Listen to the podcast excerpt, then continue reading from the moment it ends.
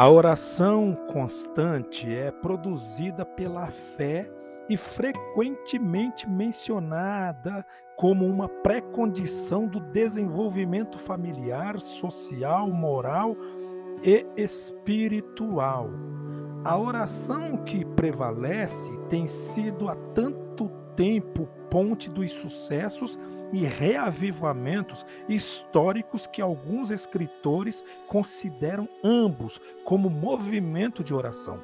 O tipo de oração essencial para produzir princípios de empreendimento é a que prevalece e pode ser caracterizado como a oração de fé. Quando eu oro, preciso ter consciência de que faço o empreendimento familiar a primeira instituição formada por Deus foi a família, obtendo a aprovação divina, possuindo um ornamento de beleza e majestade, sendo a maior maravilha por parte de Deus para o desenvolvimento social, moral e espiritual. Portanto, temos a partir desta consciência do empreendimento familiar uma espécie de princípio de absolutismo divino, um trabalho de especialização teofânica, na realidade, a extensão de um governo teocêntrico onde tudo é designado por Deus. O empreendimento familiar para com Deus aponta para quatro partes na vida conjugal e que é de grande importância. Primeiro, dedicação, afeição profunda. Deve ter um sentimento extremamente afetuoso. Segundo, discurso. Neste ponto, o discurso direto, que em outras palavras podemos concluir a importância da reprodução das palavras.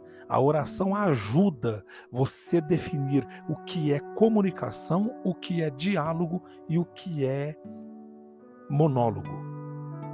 A oração propriamente dita, lembrando que Deus é além de tudo que foi criado. Deus não é criação, Deus é o Criador, é causa e não efeito. E em quarto ponto, bênção. Um dos sentidos que a palavra aponta para a bênção está englobado aqui, significando favores e vantagens divinos, comunicando-nos prazer ou felicidade. Então, o empreendimento familiar está nesses, nesses quatro vergalhões: dedicação, discurso, oração, benção. O empreendimento social é outro fator importante no caminho da oração. Se tivermos o fervor de interrompermos até nosso sono para o ato de ações de graça a Deus, esta atitude de gratidão encheria o mundo de um otimismo dinâmico e eficiente. Jesus de Nazaré iniciou seu ministério com a oração e toda a sua trajetória foi sustentada pela oração. Os valores que Jesus pregava e vivia foram-lhe otorgados pela oração contínua e genuína. Devido sua vida de oração, o mundo no tempo do Jesus de Nazaré não o pôde suportar e ambos entraram em colisão. É, o empreendimento moral é outra área importante. Há perigo quando buscamos uma nova maneira de encontrar força para a nossa vida diária, quando descuramos a oração. Existe constantemente luta entre a carne e o espírito. De acordo com São Paulo, carne e espírito são opostos entre si.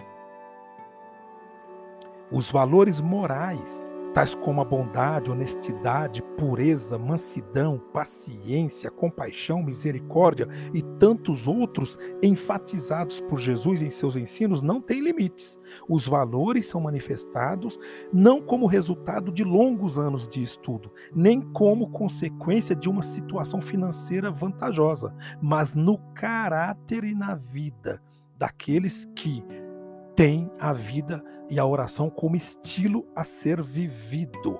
Daí você encontrar no livro de Jó: mudou o Senhor a sorte de Jó quando este orava. O empreendimento espiritual é outro caminho para a desenvoltura da oração. Para dar equilíbrio à vida terrena do ser humano, o Espírito Santo supra a entrada nas regiões celestiais. Seu nome implícito neste aspecto é o espírito de acesso. Mediante o Espírito Santo, os cristãos têm acesso à família de Deus na salvação e acesso a Deus por meio da oração. Quando oramos, fazemos isto por causa do ministério do Espírito da graça e de súplica em nossas vidas.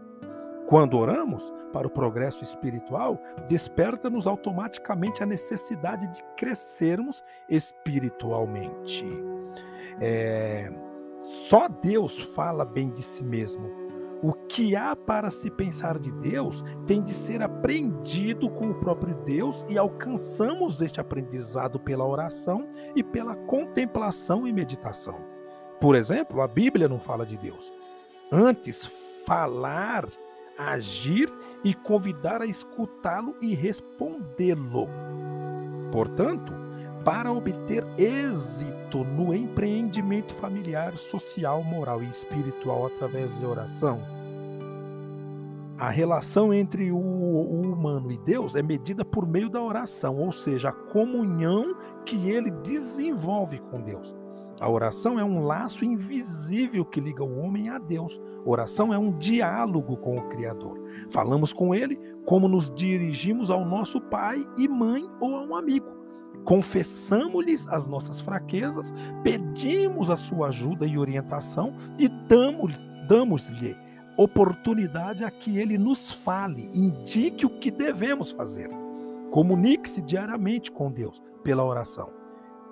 Orar não é apenas falar com Deus, é ouvir o que Deus tem a nos falar. Preste atenção nisto.